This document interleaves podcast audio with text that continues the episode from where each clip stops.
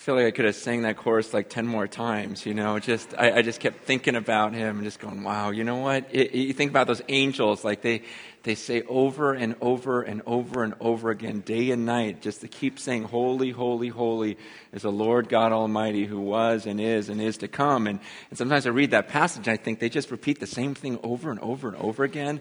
But sometimes when you do it, it's like each time you say it, it's like you get more into it because you're thinking and your mind's expanding as you think, wow, this God, he is. He's in heaven. He's so far beyond me, and why don't I praise him more like this? But sometimes it's good just to repeat those phrases, and even when we were singing, I'm alive, I'm alive, I'm alive, I'm alive, that's right. You know, God's given us this life, and over again, it's something we should be repeating and thanking him for. And that was funny, that guy that started off the service. I never met him before. I don't even know his name, but he was funny. I have him preach sometime. Actually, next week I've got a guy coming who goes to our church. It's great when in this whole community thing, we start building relationships and getting to know these different people that you didn't even know were in the church or using their gifts for the sake of the church. And next week, there's a guy in the church. He's not a preacher. In fact, he's a business owner, and I interviewed him for something, for his video I was making, and the guy was so gifted and so eloquent in sharing his thoughts and feelings. I go, have you ever preached? I mean, would you be interested in preaching sometime? And he's going to be teaching next week. This guy, he's a trip. He got saved in the Jesus movement back in the 70s, you know, just barefoot, nothing, just walking around telling people about Jesus, and then starts this company, and now it's, you know, $30 million a year, you know, type of massive thing, and coming to this point of his life, he's going, man, what am I doing with my life, you know, and rethinking things now that he's old, and but you know, the thing is that's part of the reason why I'm having him is so often when I'm gone, someone younger than me will speak, and you hear a lot from younger people, and there's just something I love hearing from an older man who's lived life and thought things through and has experienced so much. So I really hope you make it next weekend. This week my message is. You know, I'm looking at Galatians 6 at the passage that we didn't really quite finish last week. And it's so basic, it is so simple that I almost feel silly preaching this. Okay? Because basically the message is teaching, basically this passage is teaching that sin is a bad thing. Okay? And serving God is a good thing.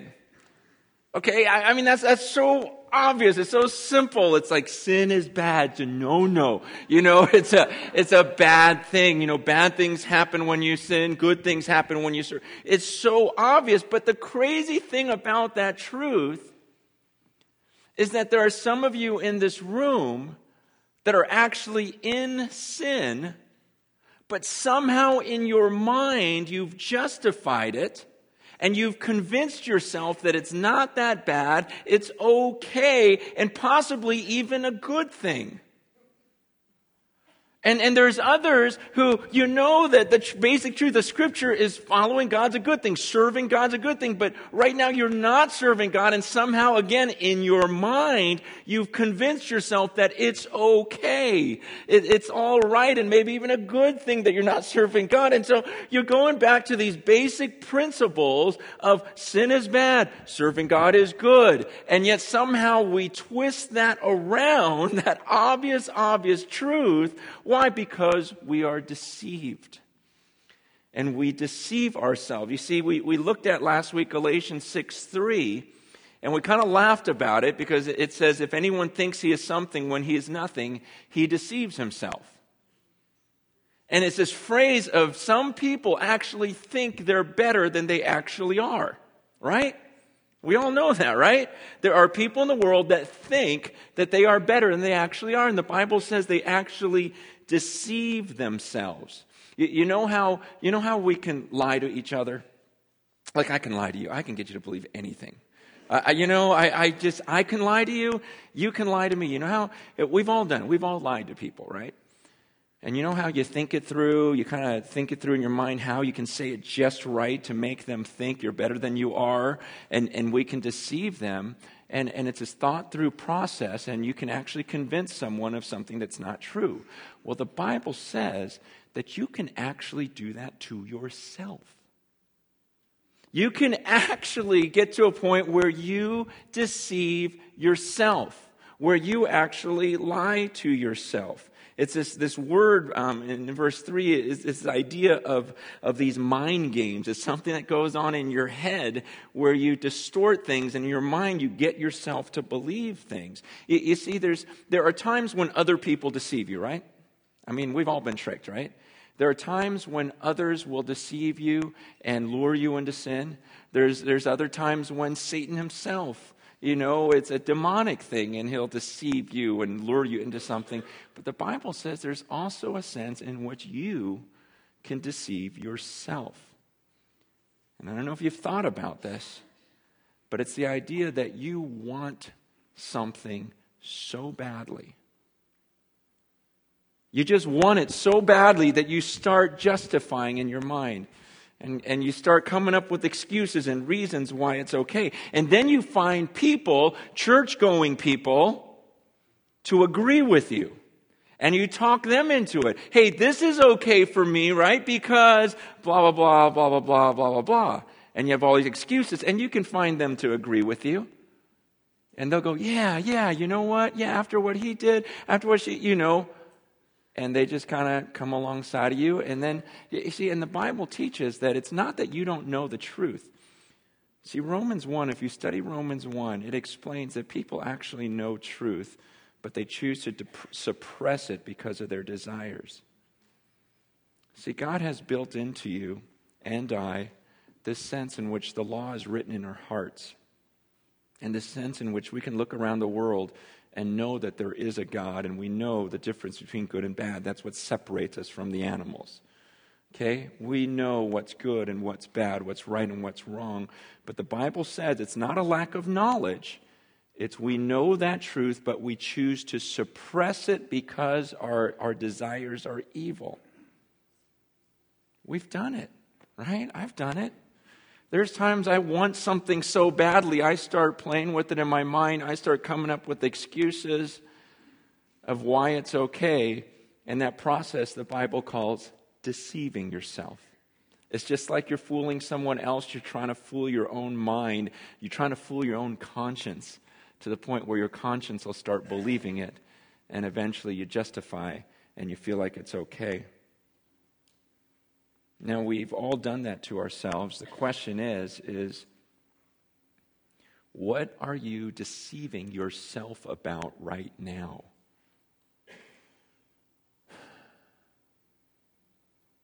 Are you being deceived right now by yourself? I was praying that this morning. I'm just coming before God. Okay, God, what am I justifying? Because I know I do this, and I know that I have this evil side of me that wants things so badly, and I can make them sound like a good spiritual thing. And so how am I doing that? Because I don't want to come to the end of my life and realize I lived a lie, right? I mean, haven't you done that where you go, okay, dumb illustration, but okay, I'll tell anyways. When I was, I used to work over at Rocky Peak, and I was a youth pastor, and they had these martial arts classes, and a lot of my high school students, they were actually taking martial arts over there, and they would go fight in these tournaments. And so I thought to myself, I want to fight in a tournament. You know, I should be able to win a tournament. I don't have any martial arts training. But in my head, I don't know why, in my mind, I thought, I'm not going to let a bunch of little white kids beat me, you know? Like, I seriously believe, like, there was something in my blood. No, I don't know why. All the movies I watch, the Chinese guy always wins at the end. It's the ones I watch anyways, you know? And it was so weird. I mean, I literally in my mind thought I could have no training and go into a tournament, and I thought I would win the thing. I, it was It's so weird how I seriously believe that. There was no doubt in my mind that I would take this thing. And I found out you had to have a certain color belt to get in. So I asked a friend of mine, I go, can I have one of those belts, you know? And he says, well, just memorize these 6 moves. And I was like, okay, all right, here's your belt. And so I go to this tournament thinking, oh, I'm going to dominate, you know? And I'm like, what? You know, I'm just making all these noises and just trying to punch this guy, you know? And I felt like I was winning, you know, because I was hurting him, you know? But I wasn't doing anything right, and I lost every bout. But it's so weird in my head. I look back to that, and I go, why did I think that? Because I saw a bunch of movies where the Chinese people win, you know? It just didn't. How did I get myself really, truly believing that? It makes no sense. And yet, in a more serious note, I think we do that. We do that with sin. We'll watch a bunch of movies that glamorize sin. And so somehow in our mind, we believe now that, well, you know what? Everyone's doing that. You know, it's even on these movies that everyone watches, so God probably changed his mind. What kind of reasoning is that? That, you know what, so many people do that it's probably not that bad. And it's like, wow, are you serious? Do you really think that God changed? Or is it just all of these people deceiving you? And then you wanting it so badly yourself that you start to deceive yourself. Galatians 6, verse 7. I say this a lot, but I really mean it. This is one of my favorite verses. Galatians 6, 7. I'm just going to say it because it's true. It's just so simple. Do not be deceived.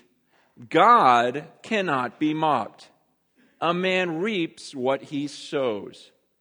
It's just so blatant, so obvious, but I think so needed in our culture, in our society, just to be reminded, okay, don't be dumb. Don't be deceived. Don't be led astray. Don't let yourself wander. That's what this word means, to actually wander. Don't go down this path.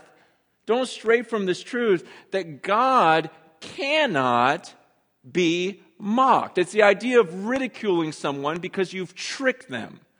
It's this idea that God says, what are you going to do? You're going to do something that I don't see? You're going to do something and actually get away with it? He says, no, it is a law, okay? This is a law. This is an absolute truth, okay? So don't be deceived. Don't play mind games. Don't get all these thoughts in your head. Here's just an absolute truth. God cannot be mocked. A man reaps what he sows. It's just a law. Whatever you throw in, you're going to get back. If you plant corn, you're not going to get avocados. You know, it's just you're gonna pay for whatever you do. Okay, God is not mocked. He's not someone that you can fool or trick. You can trick me. You can lie to me. I've been lied to so many times. And it's so funny how people are so fearful. Oh, I don't want him to find out. I don't want her to find out. I'm like, who cares? What am I gonna do? You know? What are these other people gonna do? But God is not mocked. You will never lie to him and get away. You can get other people to believe you're better than you are. I mean, when I hear people talk, isn't it just so hard to believe anyone anymore? Like when someone tells you something, you try to read between the lines, you try to look them in the eyes and go, what are they really saying? I wonder what the real truth is, because we've all been lied to so many times. And God goes, you know what? Don't be deceived. God cannot be mocked. You may be deceived because you've been used to lying to everyone and they actually believe you. And so in your head, you almost feel like, maybe I can do it to God. Maybe at the end, I can talk him into believing that it was because of this reason or that, because everyone else seems to believe me. And God says, no, at the end, just understand, you're not going to make a fool of me. I will not be mocked. You will reap what you sow. I was thinking about this because... So how do I make sure I'm not deceiving myself? Because if I'm deceived, obviously that means I don't know that I'm deceived. Or sometimes I deceive myself and I'm doing it on purpose, but maybe I'm deceiving myself and I don't even know it. So what do I do? You know, the psalmist in Psalm 139, he talks about how, God, you've searched me, you know me. And at the end of his prayer, he says, search me, God. God, you show me right now. He had to get alone with God and saying, you know what, I can fool everyone, so I can even fool myself, and so let me get away from everyone. And I'm not just talking about alone time where you are sincerely alone with yourself. I'm talking about alone time in which you see yourself in the presence of a holy God who knows everything, and the thought of, okay, God, let's pretend it's Judgment Day right now, and I am standing before you and your throne. What is the truth at that moment? Because that's when the truth will come out. When you're before a holy God and you got no one else to fool, and it's not even about fooling yourself because you can even pull that off. And now you're before God and you think, okay, here is God. He knows everything about me. That's why the psalmist says, okay, you know everything, so you search me. You tell me what's offensive in me.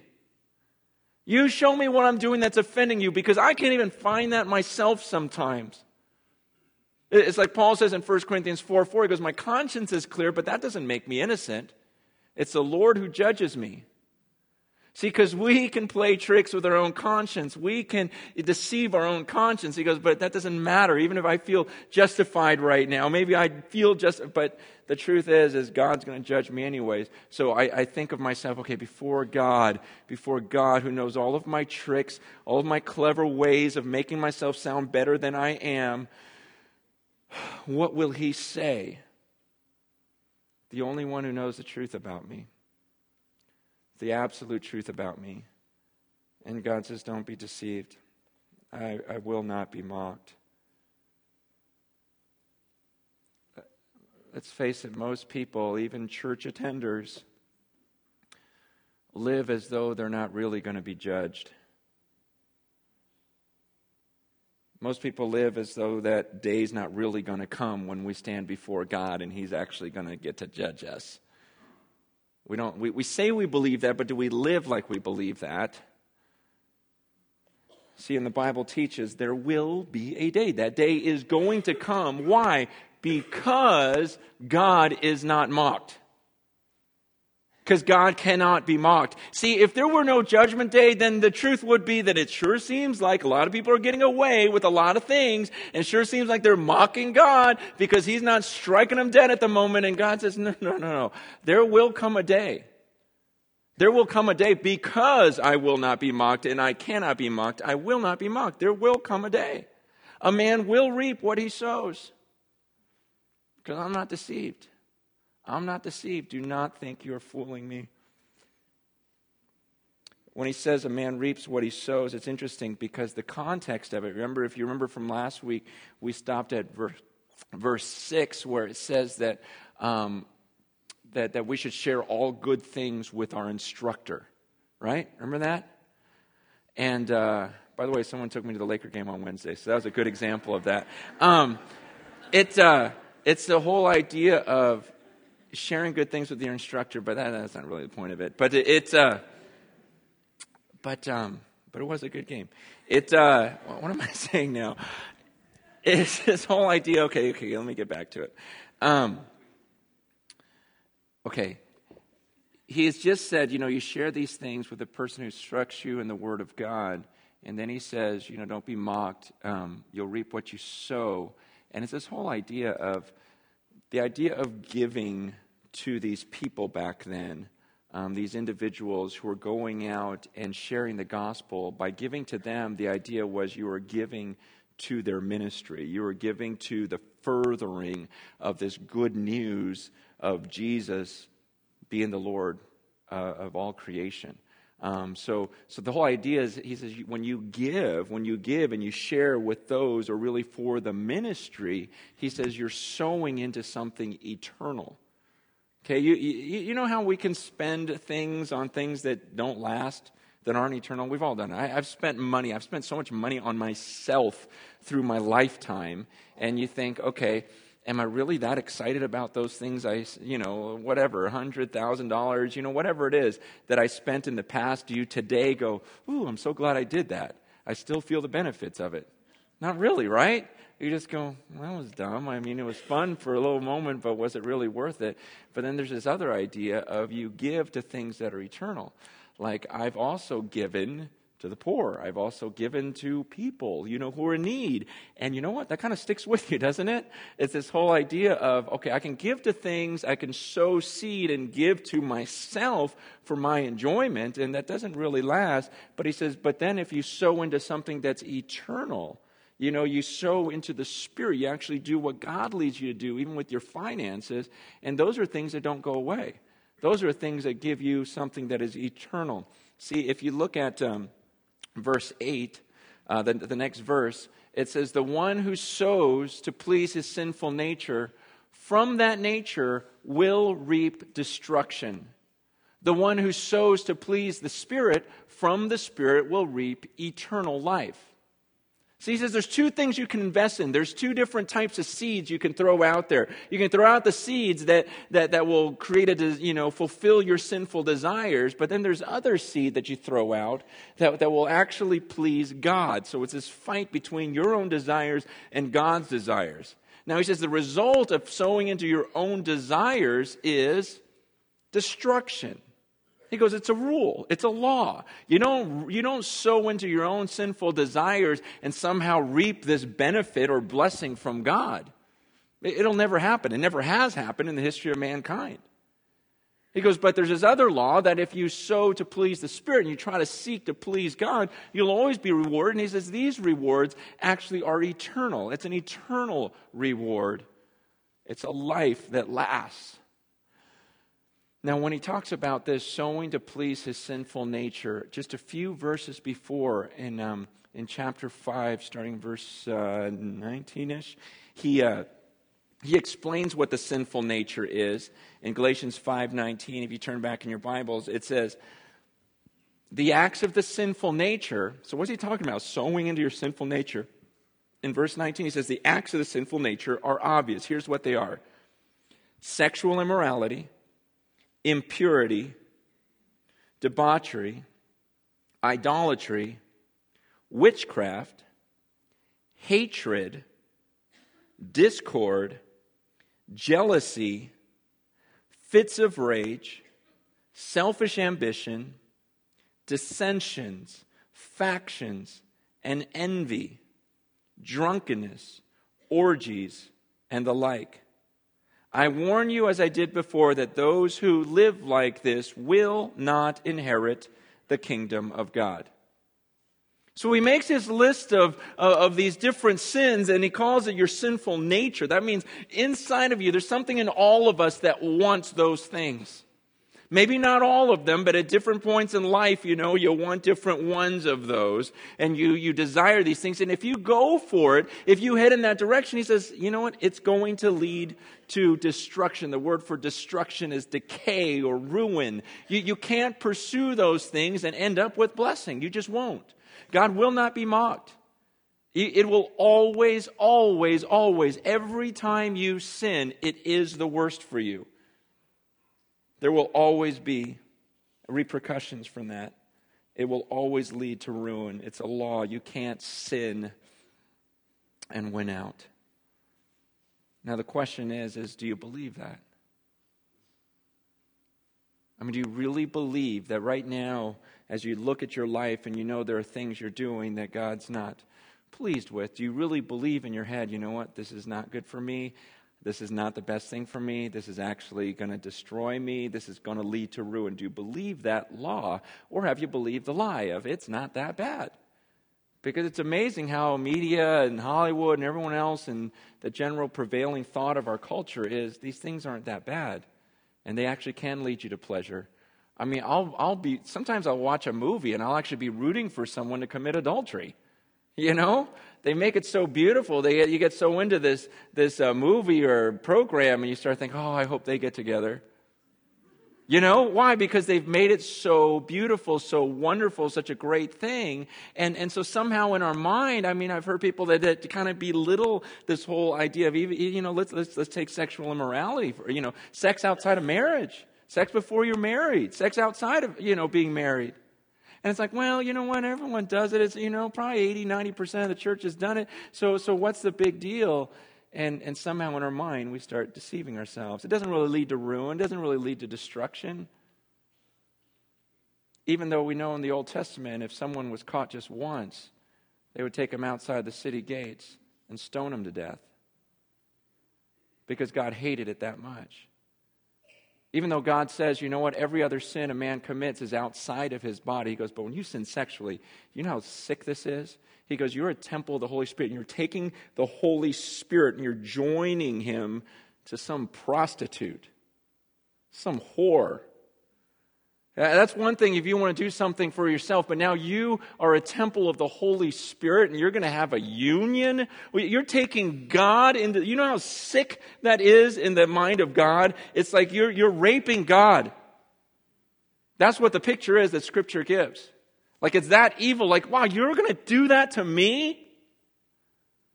No wonder he says, take him outside the city gates and stone him to death. Stone her to death. Because it's that ugly to me.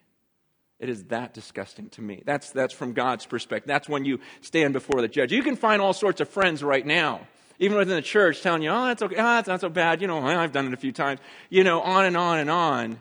But I'm talking about the day when God is not mocked, and we just mock him right now, like, come on. We're not cavemen here.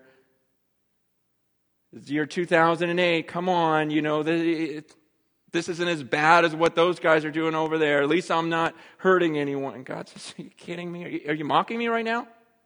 You're mocking my laws? Because I will not be mocked. You will reap what you sow. And the sins that I said were bad back then are bad today. Because I never change. And you think, well, you know, that was the Old Testament. That was God the Father. You know, New Testament Jesus, he's a lot nicer. No. Jesus says, no, I was the same yesterday, today, and forever. I hated it then. I hate it now. I'll hate it for all of eternity. It's all the same. It's all the same. And yet somehow we can deceive ourselves. And you guys, this isn't about judging. Because is there forgiveness? Absolutely. I wouldn't be on this stage if there were not forgiveness and there were not grace. The whole book of Galatians is about forgiveness and about grace. But it's about you coming to the end of yourself and not fooling yourself into thinking that, well, what I've done wasn't so bad. If that's you, then there is no grace there.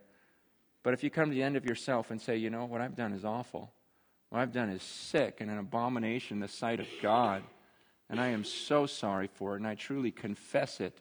Then the Bible says, you know what? He's faithful and just. And he'll forgive you of all of, even that. Even those most repulsive, disgusting sins, God goes, I'll forgive you of all of that. Why? Because my son paid for it on the cross. And I want to show you what a loving God I am. I want to show you that there is no one that will show you grace like I have. You can be like that prodigal son that went and did everything horrible, repulsive in my sight. And the moment you turn and really are broken, I'll come running out to you and not just say, okay, I'll take you back as a slave. No, I'll take you back. I'll have a party. I will have a feast for you because I love you so much and my grace is so amazing. Okay, so understand that this is not about for those who have repented and turned around, man, you are beautiful in the sight of God. We are beautiful. We are pure in the sight of God. He is crazy about us. But I'm speaking to those who are still dabbling in it and those who are considering it and actually think that you may get away with it and saying, don't go there. But I love that second part of that verse where it says, but if you seek to please the Spirit, this whole idea of the one who sows to please the Spirit. I love this. Think about this. He goes, when you sow, like you can throw those evil seeds out, you're going to face destruction. Okay, that's the bad news. Bad news, good news, however you look at it. But here's the stuff I love. He says, this is so cool. Every time I think to myself, what would the Holy Spirit want me to do right now? Remember we talked about that a few weeks ago, keeping in step with the Spirit. He goes, every time you think to yourself, okay, what would God want me to do right now? And you actually do it. He says what you reap, what you get every single time. I love this. Every single time. Like right now, if I'm thinking, okay, God, what would you really want me to say? And I actually say it and I actually do it. There's a reward for me. And it's not like these earthly pleasures you get, like we talked about earlier, where, yeah, you enjoy the sin for a little bit, or you enjoy, just sowing into yourself for a little bit, and then it just goes away, or even becomes this sense of guilt for the rest of your life. He goes, when you please me, when you seek to speak, to sow into the Spirit, it's something that lasts. It's a life that you get when you serve God.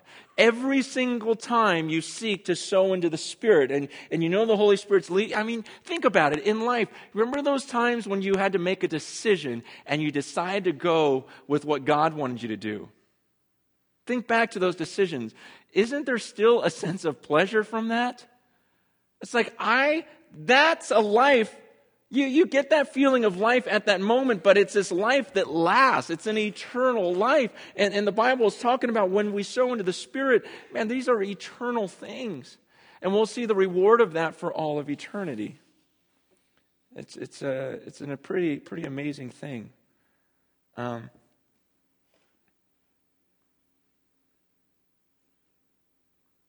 Some of you currently, you're making decisions like that, where you're serving God and you're doing things in the name of God. And that's a great thing. You're investing your life into eternity because you believe it. But understand that there's an enemy out there, and he's going to try to deceive you. And he's going to try to discourage you. And he's going to try to get you to quit doing those things that are so honoring to him, that are building his kingdom. And that's why the next verse is so important, verse 9. Where he says, let us not become weary in doing good. For at the proper time we will reap our harvest if we do not give up. We will reap a harvest if we do not give up. Let's not become weary. The word weary, you guys know what it means. It means tired, weak, fail, you're ready to quit. Don't get to that point in doing good. And it's interesting because, let me just say this. This is the simplest way I can think to say this. The opposite of sinning is not sinning. Okay? The opposite of sinning is doing good. Okay? That's why he says, let us not become weary in doing good. Okay, see, some people pride themselves on going, I haven't done that, I haven't done that, I haven't done that. Those are all really bad things. I have yet to kill someone. I have yet to, commit adultery, really. I have yet to, on and on and on. You guys, the Bible gives us two ways of living. One is you are in pursuit of your flesh, and the other is you're in pursuit of the Spirit, the things that God wants you to do. That's why he says, don't get tired of doing good. It's this pursuit of good. That's the opposite of sin. Either I pursue the things that God wants me to do, or I pursue the things that I want to do. There's not this middle stage where I don't do anything really bad, I don't do really anything for God, but this fence here is owned by Satan. Okay, that belongs on this side. Okay, either I am pursuing the things I want to do or not want to do, or I'm pursuing the things of God. There's not this middle ground, and that's why he says, let's not become weary. Let's not get tired in doing good. There are many of you, I know, that you've held on for so long. You've fought for something for so long. And it gets harder every year. I don't know what it is. For some of you, it's the addictions that, man, it seems like it gets tougher and tougher to fight. And then you go through a hard time, and you want to justify, well, life's really bad right now, so can't I indulge a little bit? And you're just tired because life will wear you out. And the Bible says, don't grow tired. Come on, hang in there. Hang in there. Just a little bit longer. Don't give up. Don't give up right now. Don't give up, because that day's coming. And there's a law here. There's a law here. At the proper time, we will reap a harvest. If we don't give up. If you don't give up. See, and I know it. I mean, every weekend and in every service, there are some of you that are ready to give up in some area of your life. You're ready to just quit and go, man, I just can't take it anymore. And it's like, wow, you're right at the finish line. Man, sometimes, man, I've met people that are right at the finish line and they decide to just stop right there. I'm like, oh, man, it was like 10 more yards or you ran 25 miles. You got 1.2 more to go and you quit right there. And that's the way we do in our Christian life. And it's like, man, you're going. You read in the Bible, you know, reading through the Kings drives you crazy, doesn't it? Because it's like these guys that are following God, and then they go, no, I'm not going to do it anymore. You're like, oh, come on, you're like 70, 80 years old, and now you're going to turn from God? What can you really enjoy that much anyways? You know, just keep going. Why did you do that? Why did you quit? And it's like, man, you would have reaped the harvest. You would have done it, but you gave up. And the Bible says, don't. This is a law. Don't give up. Don't grow tired. I know, man, how many times have we all thought about quitting? But we can't. Why? Because we know this is a law. This is a law. I just got to finish the race. I got to fight that good fight. Like Paul says, I want to come to the end of my life and go, oh, I did it. I ran the good race. I didn't quit. I didn't give up. Amen? You know? Oh. So we just keep doing good. And I know you're tired. Some of you guys are teaching, you're discipling kids, you're working with youth, you're working with your own children. And and it just gets tiring. But you got to stay the course. It's going to be worth it in the end. I promise you. That I can promise you. No one has ever regretted serving God. There's moments when you're thinking, was it worth it? Should I have done it? No, but on that day, I promise you, God will not be mocked. You will reap what you sow, and that's a good thing. For those of us who are serving God, do not give up, because we'll reap a harvest. And then finally, last verse we'll look at. He says, therefore, as we have opportunity, let us do good to all people, especially to those who belong to the family of believers. Okay, therefore, as we have opportunity, let's do good. Let's just do good, okay? That's the opposite of not sinning, is doing good and pursuing the things that God wants. Just keep serving. Don't give up. Do good. Do good to all people, okay? All people. That means your enemies.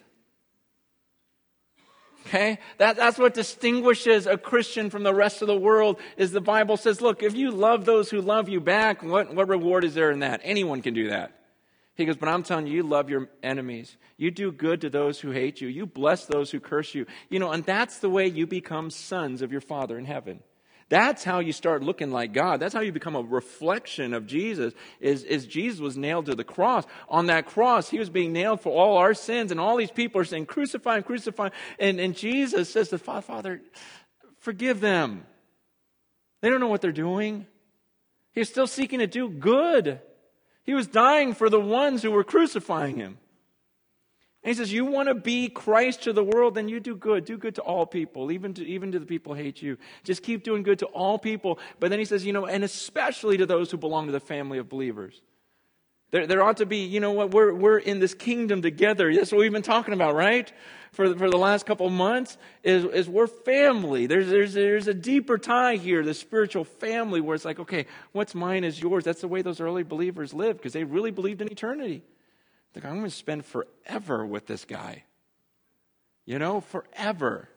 And so this stuff on earth, this really isn't going to matter. It's just a big test. It's a game. And am I going to get through this thing? Am I going to survive this thing and not give up and run that race? And then for all of eternity, I'm set with these people.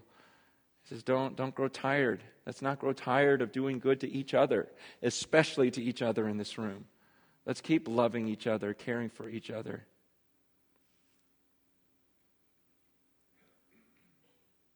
I was thinking about that phrase. Verse 10, therefore, as we have opportunity. The point is, while you still have the chance, because this life is short. But how many really take that phrase seriously? While you have the opportunity.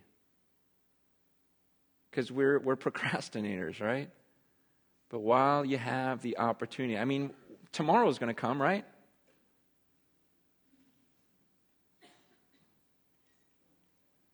A lot of you just went, mm-hmm. You did, because you just, yeah, it is. We don't take this phrase seriously while we have opportunity. Going, well, I don't know. I was thinking about this, and I'm going to be gone for a couple weeks, because on Wednesday I leave for Brazil to go speak to a bunch of college students, and then from Brazil I go straight to Africa to speak to some more college students. It's interesting, Todd's in Africa right now. Nate and Josh are heading off to Israel. We're just like in all these different places. I go, you know what? So that means for the next 2 weeks, next week is, Ron will be speaking to you, which I can't wait. And then the week after that, Todd, who hasn't spoken in a while, is going to come back and speak to you. And then I'll be back the week after that. So 3 weeks. You won't see my face for 3 weeks. And it would be so presumptuous for me to actually believe that I would see all of your faces in 3 weeks, and that nothing will change over 3 weeks of life. I mean, I started thinking, okay, while I have opportunity, because I would be willing to bet large sums of money that there are some of you that I will speak to today that I will never speak to again the rest of my life on earth. Whether it be that something happens to me or something happens to you, or you know, maybe you're a visitor this first time you came and you go, wow, he says my sin's bad, I'm leaving, you know, and I never see you again. You know, I mean, what are the odds of all whatever 4,000 people being here in 3 weeks and that we'll maintain? No, I go, you know what, this could be my last opportunity. I don't know what's going to happen to me. I don't know what's going to happen to you. 3 weeks? So what's the most loving thing I could say or do for you? And I really thought the most loving thing I could say is to get you to go into the presence of God and ask yourself if you're deceiving yourself. Because I think a lot of people fool themselves. And I see a lot of people that I love fooling themselves. I've seen myself deceiving myself. And that's why you guys have been on this journey with me. A couple years ago, I just had to get away and go, man, am I fooling myself? Do I, as the pastor of Cornerstone Church, really follow this book and love it and believe it? Am I for real? Because I don't want to fool myself. And I know there are some of you that are kidding yourselves, and some of you know you're fooling yourselves because you want to fool yourself, because you don't really want to know the truth. And for me to believe that everyone that comes to this church is going to be in heaven with me, does anyone believe that? So what's the most loving thing I can say is, man, I don't know who you're fooling, but you're not fooling anyone that matters in the long run. Because there's one person we're seeking to please here and live for. There's one person that's worth living for. And he will not be mocked. And so you think you're getting away with something. I'm just promising you, you're not. And for some of you, man, that we've been walking with the Lord together for years, and struggles are going to come up in your life and my life, and you're going to be tempted to quit. And I'm just telling you, don't. Do not. Please. I promise you, you will regret it. I promise you, it's going to be worth it. See, I'm living my life. I'm trying to live my life, I should say, for that day when I can say I told you so. You know? When I look at my kids, look at my wife, look at my friends that I love, look at so many of you, and I go, didn't I tell you it was going to be worth it? And when everyone else was screaming to you, just quit, just give up. It's too hard. You got all these excuses, and everyone's saying, and I told you, and I looked you in the eye and said, look, don't. I promise you this will be worth it. There's no such thing as going overboard for God, okay? The more you invest, the more you sow into it, you will never regret this.